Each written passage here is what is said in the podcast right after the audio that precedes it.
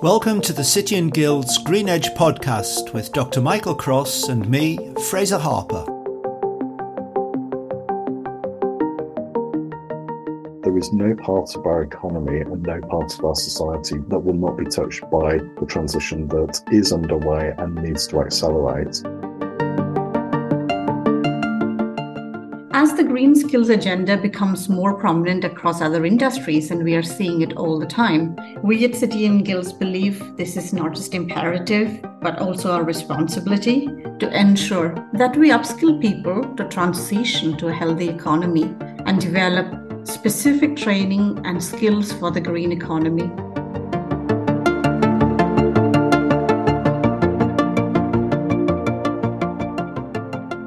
I'm Fraser Harper of The Green Edge, and it's my pleasure to present this City and Guilds Green Edge podcast.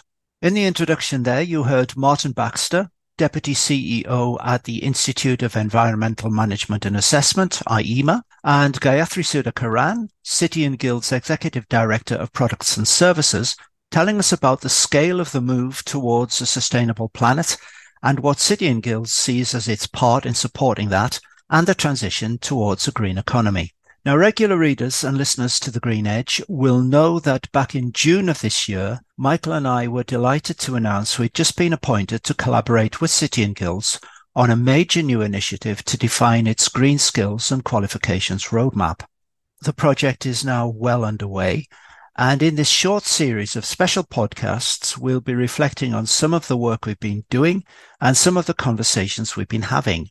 We'll be publishing new episodes of this special podcast every couple of months or so, and these will run alongside our weekly Green Edge updates, which will be continuing as usual. Let me bring in my colleague on the Green Edge, Dr. Michael Cross, at this point. Michael, in the project, we're very much working from the top down. And one of the first conversations we had was with Tony Wilson, who is director of the Institute of Employment Studies, IES, about the big picture of the UK labour market. What did we learn from Tony? We learned several things from Tony. The biggest piece we learnt was the change in the size of the growth of the labour market in the UK. For the first 20 years of this century, it has been growing at nearly 300,000 people per year. Now, that rate of growth for the next 20 years, from 2020 to 2040, will drop to something like 120 to 135,000 a year. But we've also got to recognize that COVID withdrew potentially 400,000 people from the labour market. And therefore, that boosted the inactive but work eligible people to about two and a half million people in this country. That's a big chunk of people out of a labour market of around 30, 32 million. And therefore, we have really interesting challenges around the reskilling and re entry of people back into the labour market. And these sort of changes are on top of the big drivers for change within the labour market. Right. And those big drivers for change include an aging population, lower migration, and broader demographic changes. Uh, for example, Tony talked about the Gen Xers, the kids of the baby boomers starting to move into retirement. And this is pretty significant, isn't it, in terms of pointing towards a really tough time for employers and for people delivering skills programs? It is very significant because it starts to point directions of some of the skilling strategies that will have to be adopted and the nature of the employment services and the sorts of qualifications and training programs to help reacquaint people with their old trades and old skills and also equip them to enter new trades and new career pathways. And in particular, you've got the big drivers coming in there around the focus from a government point of view and society point around productivity, but also the drive that's being driven by digital, AI, robotics, automation, the greening of the economy, and some of the wider issues that are changing the labour market. And I'm talking about geopolitical changes that are changing how people actually source materials. And therefore, people are onshoring certain activities to have greater stability and certainty of the supply chain. It's a new normal, really, isn't it? Yes, a new normal, which is rather unstable and quite difficult to predict. And if you take some of the conversations we've had on just aspects of the change around net zero, is the need to see different types of organization emerge to actually meet some of the skills requirements. And we'll just take one example around heat pumps. the current structure of how we actually operate that market, both in skills, deployment, installation, and the like, is going to have to be reshaped. And that will have skill implications as we go forward. Now, we've already talked about some of the demographic shifts that will affect the labour market over the next few years. And Michael also mentioned other transitions and disruptions, like the ongoing march of the digital revolution, with things like automation, robotics, and AI, together with the trade shift brought about by Brexit, and of course, net zero and the greening of the economy. And Michael, another conversation we had early in the project was with Professor Dave Reay, who is Executive Director of the Edinburgh Climate Change Institute and was a member of the Green Jobs Task Force back in 2021. And Dave talked to us about the numbers of people we're going to need across the UK for the green transition. He did. He broke them down in two ways. One was the net number of additional jobs coming in as a direct result of net zero, and they range between about 135,000 and 725,000. But Dave also made reference to a broader piece of work done by the Climate Change Committee that actually identified about 20% of the labour market will be directly impacted by net zero, and a further 20% will be indirectly impacted and will be seen as facilitators and enablers as well for net zero. So together, that is 12 million people in the current labour market. So a large part of that. Well, let's hear from Dave on the subject of his work with the CCC.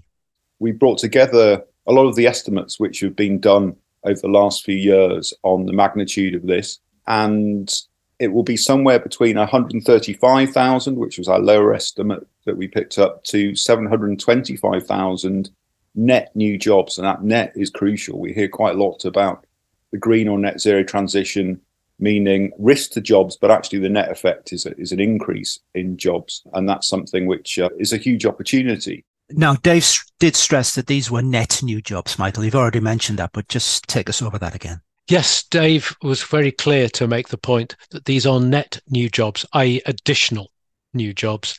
And the totals, depending on how the economy grows and how we actually seize the opportunity and the rate of growth, could range between 135,000 and around 725,000. Some people put that upper number even up towards possibly a million.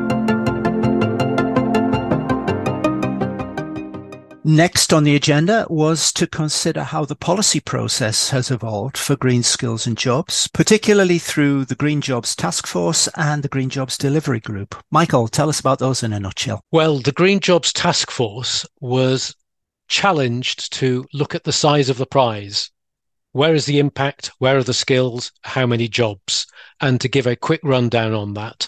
And then the Green Jobs Delivery Group was to pick up that report and run with it and translate it into a deliverable plan and actually then see through how we would skill up the relevant numbers of people to allow net zero to be achieved. And they're doing that in the detail side through a series of tasks and delivery groups, starting with power and energy in the networks, and the methodology being established there is working its way through other sectors. Now, as I said earlier, Professor Dave Reay was a member of the Green Jobs Task Force, and he also sits on one of the task and finish groups that Michael mentioned there for the Green Jobs Delivery Group. Let's hear from Dave again on these. The Green Jobs Delivery Group was set up. That's gone through a few iterations. I sit on one of its subgroups, and the idea of all the subgroups, so they cover different sectors of the economy. So there's one focused on energy and one on built environment, etc. Is to feed into that Green Jobs Delivery Group and their net zero and nature skills action plan which will come out next year. So the skills action plan will be a big thing for 2024, Michael. And then in England, we also have the local skills improvement plans, many of which include green skills. So how will all that fit together? That's a very good question. I think it's a very complex picture of how we get national demand measuring and merging with local perceptions of their local specific needs as well. And I think the additional complicating factor here is the big development of local energy action plans as well, where people are looking at how do you actually move a whole community, whole city towards net zero. And that obviously has big skill implications. And the, the three sets of numbers that will come out of that will need to be put together to create local plans on a workforce basis. So somebody needs to sew together the patchwork quilt. Very much so. The next part of the project we're moving into now is to look at the various green skills frameworks. Now, we've already written and talked about these quite a bit on the Green Edge. And of course, for an organization like City and Guilds, the question is how to fix on what we might regard as a definitive framework and then timeline that in terms of which skills will be needed when so that a roadmap of qualifications and services can be put together. And an important starting point for all this is to get a consistent definition of green jobs and green skills.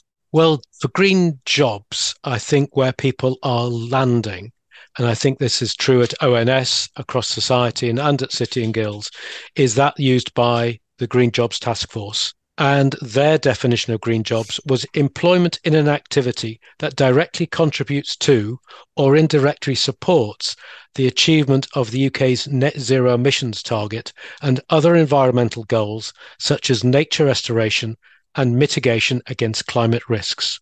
A very encompassing, quite broad definition. That's in contrast, perhaps, a little bit to green skills.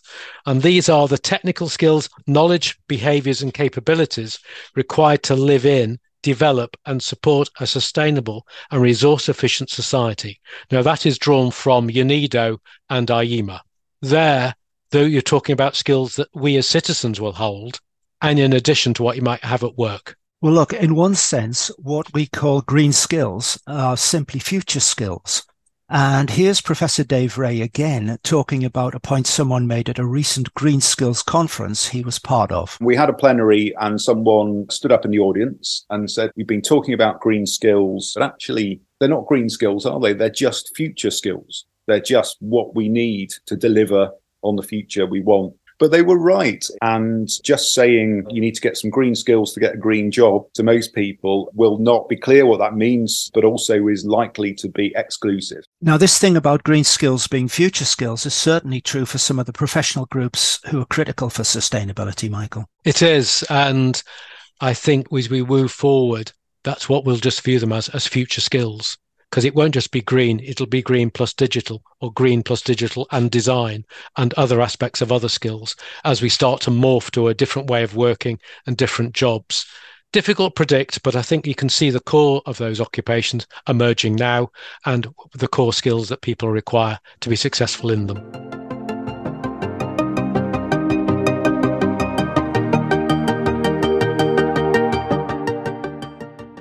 And finally, why is this all so important? Well, to answer that, let's go back to Martin Baxter of IEMA, who is also a member of the Green Jobs Delivery Group, to help us sum it all up. Talk to you next time.